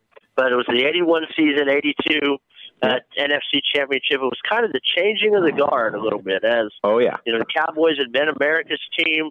Is Danny White going to get him over the hump? Is he going to continue the tradition of Roger Staubach? But then along came young Joe Montana. Yep. And it started it started the run for the 49ers uh, where they ended up going on and beating Cincinnati in the Super Bowl. Mhm. Uh, but it's that started the run, and you know it just stands out because this first one I read. Then the other one, of course, we mentioned it earlier. Buffalo, Kansas City from you know the '93 season. Uh, It was when Buffalo. You had Joe Montana, Jim Kelly. Joe Montana. You, you know, we always talk about the player going on to another team and doing well, like Brett Favre did, Peyton Manning, uh, Tom Brady's done it. Uh, you know, Montana kind of was the first one that really got that going on the big time surf, you know, because they had the young Steve Young. They were ready to. So he goes into Kansas City, gets them the championship again, uh, and they, you know, they're facing off, and of course, they, you know, Buffalo takes them down with Jim Kelly, and they, uh, you know, actually it was '93. It, it was the third Buffalo's third Super Bowl because I think it was when Buff. It was the same year that Buffalo beat Houston. It was that same. Uh, same yeah, year. 93 94 season, I think. Yeah. No, it was by the way, 92, 93. Oh, 92, 93, okay. Yeah, and by the- 92, by because it was in it was in '93 because that was coming off the week after Buffalo had just. I mean, Frank Reich had taken the comeback of the century. Yep. Right. And you know, and they they came on. Yeah, it was in '92, '93, and then that was the first time the Bills faced the Cowboys in the Super Bowl. But just, I mean Right. that It's like is Jim, and people were worried: is Jim Kelly going to be healthy enough to play in this game? And he came back and got past Joe Montana. And Yeah, I think that was in Kansas City too, right? Didn't yes, they beat it was. It was. It was in Kansas City. That's the one that's very. Yeah, it's very similar. Uh, that was the last time they met. Those two teams met in the championship, and Yeah. it was. And by the way, that 81 game, wasn't that the catch game where Dwight was. Clark? Yeah, Yeah, that was the catch. 82, the catch. That was that was the catch. January of '82. That was the that was the catch. Yep. Yeah, That yeah. was- Jack Buck on the call on national radio and uh, Yep. uh, Vin Vin Scully Scully on on TV. Yep. And uh, yeah, and then uh, and what, uh, Don Klein, you hear his call of it. I don't think we ever hear the Dallas call, but uh, No, they we weren't, don't. No. we don't. They weren't as happy. No. So anyway, okay. So we got any uh, any callers? We do not. Uh, we do do. not. Oh wow, we do not. All right, we will bring you. We will bring you death then. Okay. all right. So what do we got? We we have five. We, uh, well, first of all, no, I'm sorry. First of all, and we have not heard from David USF. So before No. we start with my list, why don't we? Uh, and Bill says he's got some audio about uh, Don Sutton, who died today, uh, or where it was announced today that he died. I guess last night in his sleep. At 75 years old, Hall of Fame pitcher and a great broadcaster. So let's see what Bill's got. Uh, for your information, it's three minutes and 30 seconds long. It's from MLB, so it was just released 14 minutes before we went on the air. Okay. Oh, new stuff. All right. In 23 big league seasons, Don Sutton was called on for 756 starting assignments. He never missed a single one, leaving behind one of the most durable legacies in the game's history. Born April 2nd, 1945, in Clio, Alabama, and raised in northern Florida, Sutton was the son of sharecroppers. He showed an affinity for baseball in youth leagues, and by high school was a three sport star whose reputation ranged statewide. Sutton played baseball at Gulf Coast Community College and Whittier College before the Los Angeles Dodgers signed him as a free agent in September of 1964, just months before the first Major League Baseball draft. After going 23 and 7 at Class A and Double A in 1965, Sutton won a spot on the Dodgers rotation in 1966. He started the third game of the year for the defending World Series champions on April 14, 1966, and earned the first of his 324 big league wins 4 days later. Sutton went 12 and 12 with a 2.99 ERA in his rookie year, and by 1969 was one of the National League's busiest pitchers, working 293 and a third innings over 41 starts. Sutton earned his first All-Star game selection in 1972, one of five straight seasons where he finished in the top 5 of the National League Cy Young Award voting. Sutton helped the Dodgers win National League pennants in 1974, 1977, and 1978, then won the league's ERA title in 1980. A master of changing speeds and hitting spots, Sutton led the NL in whip three times with the Dodgers from 1966 to 1980, before earning another whip title in 1981 after signing a free agent deal with the Astros. The strike shortened 1981 season marked the only time from 1966 to 1986 that Sutton did not work at least 200 innings. A stretch drive trade in 1982 sent Sutton to the Brewers, where he pitched Milwaukee to its first American League pennant.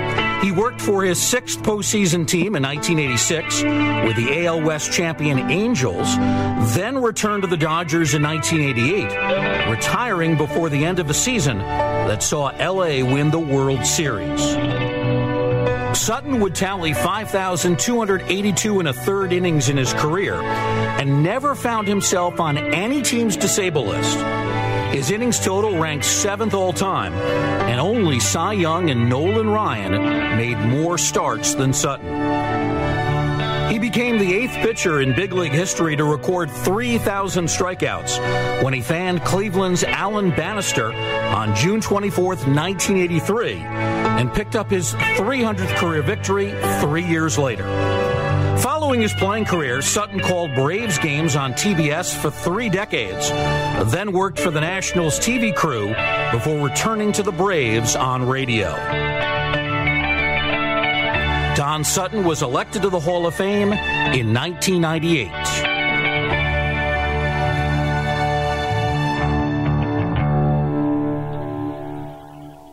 I apologize. I had him pitching for the Braves too, but he did not do that. So he, we No, he never pitched for the David. David USF would have stormed the airwaves and to tell us that. He Oh, definitely yeah. totally pitched for the Dodgers and uh, Houston and Milwaukee and the Angels. But we will uh, have more on him next week. More of the Yeah, and David will be very thorough. There'll be a lot more there. He will. All right. So we have five uh, people that I have. We have Tim Lester, 52 years old, fullback for the Rams, 92 through 94. Pittsburgh, 95 through 98, and five games for Dallas in 99. He was known as the bus driver because he did a lot of blocking for Jerome Bettis for the Steelers. And uh, he died of COVID 19 and uh, two rushing touchdowns when he was with the Steelers. We have Charlie Thomas, 89 years old. He died of COVID as well, and he owned the Houston uh, uh, Rockets from 82 through 93. He they made the finals and lost to the Celtics four games to two in '86 in his ownership. But he he uh, brought in Akeem uh, Olajuwon and Ralph Sampson, the Twin Towers. So and then set up the uh, foundation. He had sold the team, but they won in '94 and '95 with those guys.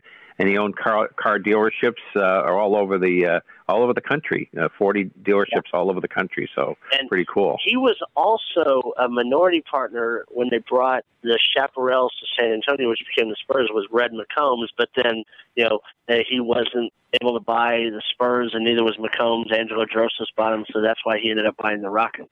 Okay. Uh, ben Hines, 85 years old, Dodgers hitting coach from 85 through 86, and then 88 through 93. And 87, he, he was the hitting coach for the Albuquerque uh, team in the Dodgers farm, farm system. He won the World Series in 88 with the Dodgers. Head coach in, at the University of La Verne in California. Uh, there was an NAIA school, and now it's a Division three school from 61 through 80. Then uh, he was the NAIA champion uh, for them in 72. Assistant at Arizona State in baseball, 81 and 82. And they, they won the uh, tournament in 81. And then 83, he, uh, he was the Angels hitting coach and then hitting instructor uh, for Seattle. And then uh, in 84, and then uh, and he made the NAIA NAIA Hall of Fame in '89. So that was uh, him. Then we have Jon Arnett. I remember this guy, 85 years old. Uh, from USC and the Rams. He had played for uh, Southern uh, USC. I'm fighting myself to not say Southern Cal. Can't do that. Uh, John will come back from the grave and get me. 54 through 56. And then he was a second pick in the uh, 57 draft behind Paul Hornung, picked by the Rams and he uh, played for the Rams from 57 through 63, the Bears 64 through 66. He had five uh, Pro Bowls, six, 57 through 61. He uh, and then uh, he made the USC Hall of Fame in '94, and then uh, he uh, let's see in the College Football Hall of Fame in '01, 3,833 rushing yards, 26 rushing touchdowns, and then 200. 2,290 receiving yards and 10 receiving touchdowns, and he had one uh, and he had two passing touchdowns. And he holds the Rams' longest kickoff uh, return record with 105 yards, and heart of heart of heart failure he died of. And he had punt one uh, one punt return in his career for a touchdown, and two kickoff returns for touchdown. And the last guy is uh, Tony Ingle, 68 years old, the head of Gordon State in Georgia uh, head coach. Uh, this is basketball, uh, and, and that's in Barnesville, Georgia, from 85 through 88. The head uh, head coach of Alabama Huntsville, 88 and 89. Then assistant at BYU from 89 through 96. Head coach for BYU, 96 and 97. And then he was a scout for Utah uh, Jazz from 97 through 99 and head at Kennesaw State in Georgia and from 2000 through 2011, and then, the head of Dalton State, also in Georgia, 13 through 18. His coaching record was 140 and 99, and uh, let's see, and, and let's see, he won the uh, Division Two, I think, with uh, Kennesaw. Uh, Mountain there, and then 15. Uh, the NI, I guess he won it in the NAIA uh, for uh, Dalton State in 15, and he died of uh, COVID 19. So we've had more. Uh, I think we had three deaths on on there from the virus uh, in this list. That's not good.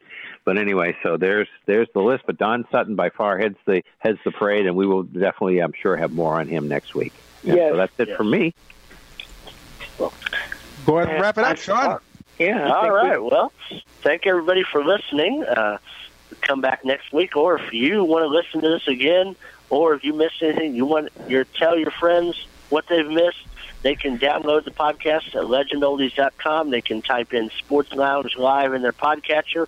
They can tell their smart. You can tell your smart device uh, play Sports Lounge Live from Apple Podcasts, or go to seven seven three five seven two three thousand six, option number nine.